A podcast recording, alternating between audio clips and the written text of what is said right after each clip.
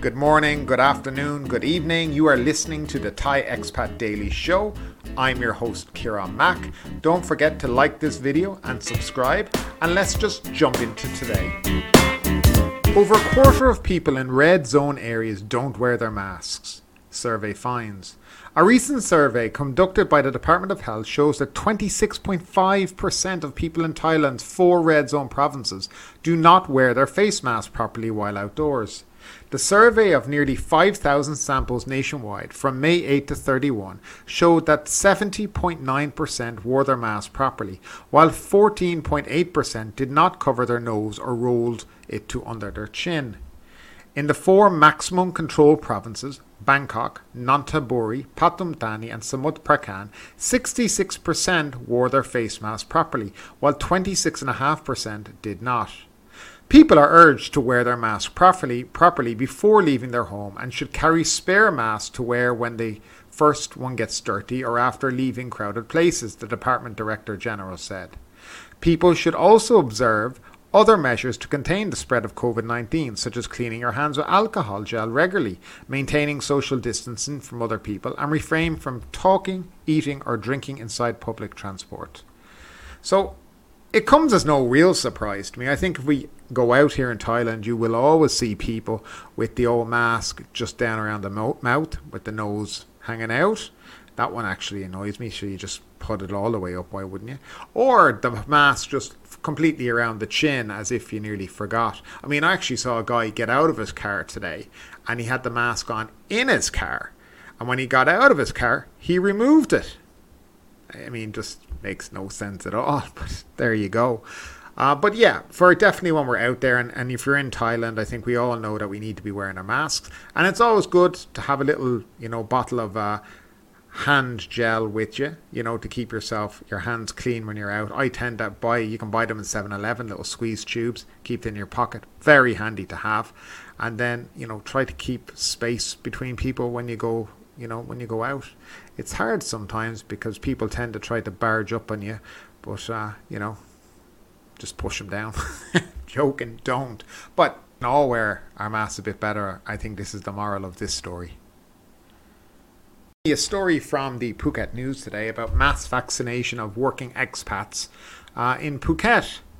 The mass vac- vaccination of more than 28,000 migrant workers and expats issued work permits continues today as Phuket heads towards the reopening of the island to receiving vaccinated international tourists without quarantine from July 1. The aim is to provide first injections of Sinovac to 22,613 migrant workers and 5,758 foreign workers over just two days, yesterday and today. Um, so basically, expats in Phuket have been getting vaccinated yesterday and today.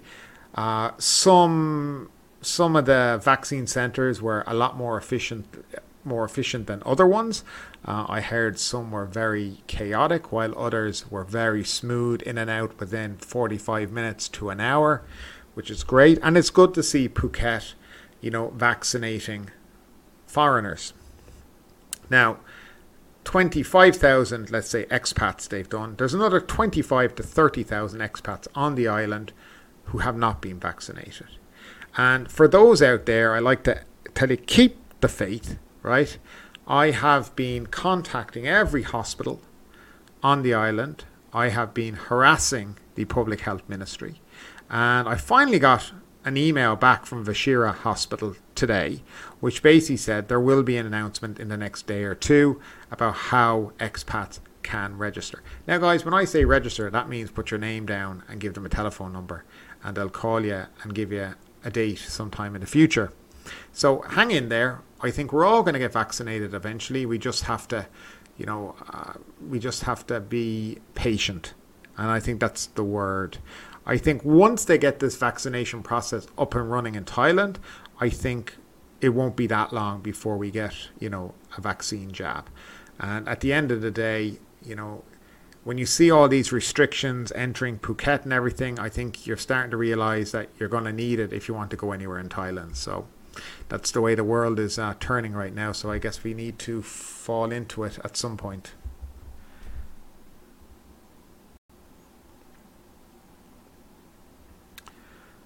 Civil aviation updates requirements for domestic flight passengers to Phuket. This is just a quick update for people who wish to fly to Phuket domestically.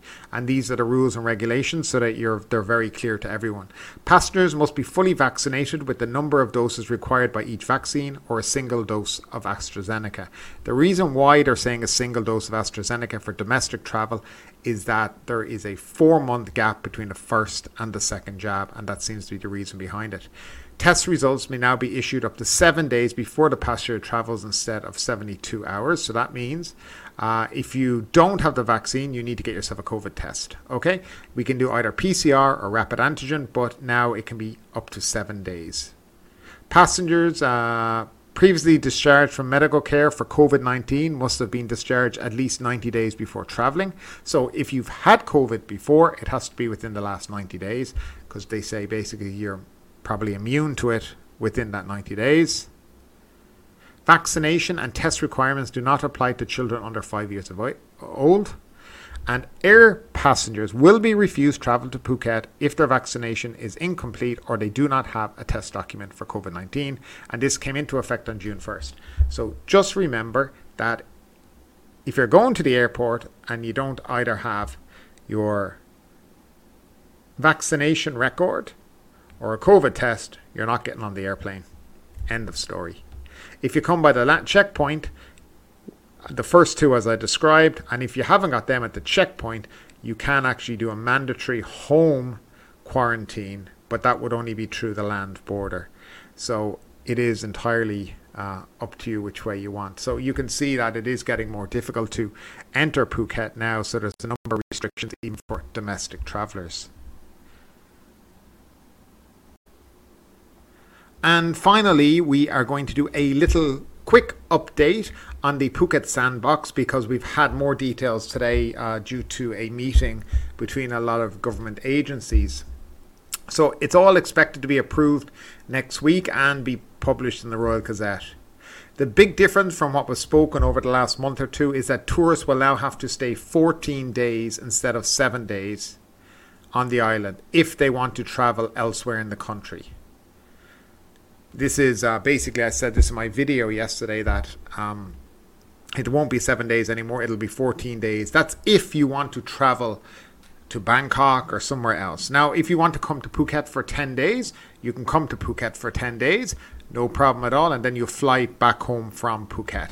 There's no issue there at all. So the length of time, if it's you know you come only for five days, it's all fine, no problem.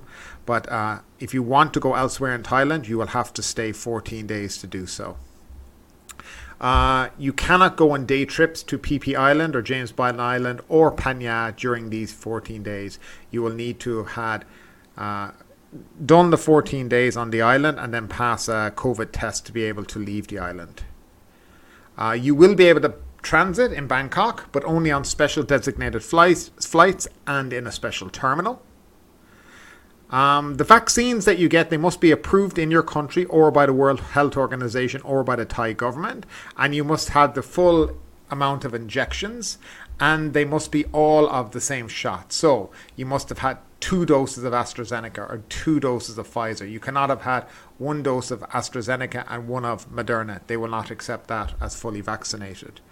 You cannot stay in your own home. You must stay at the SHA Plus hotel for the duration of your time, if less than 14 days. But if after 14 days, you can stay anywhere you want then.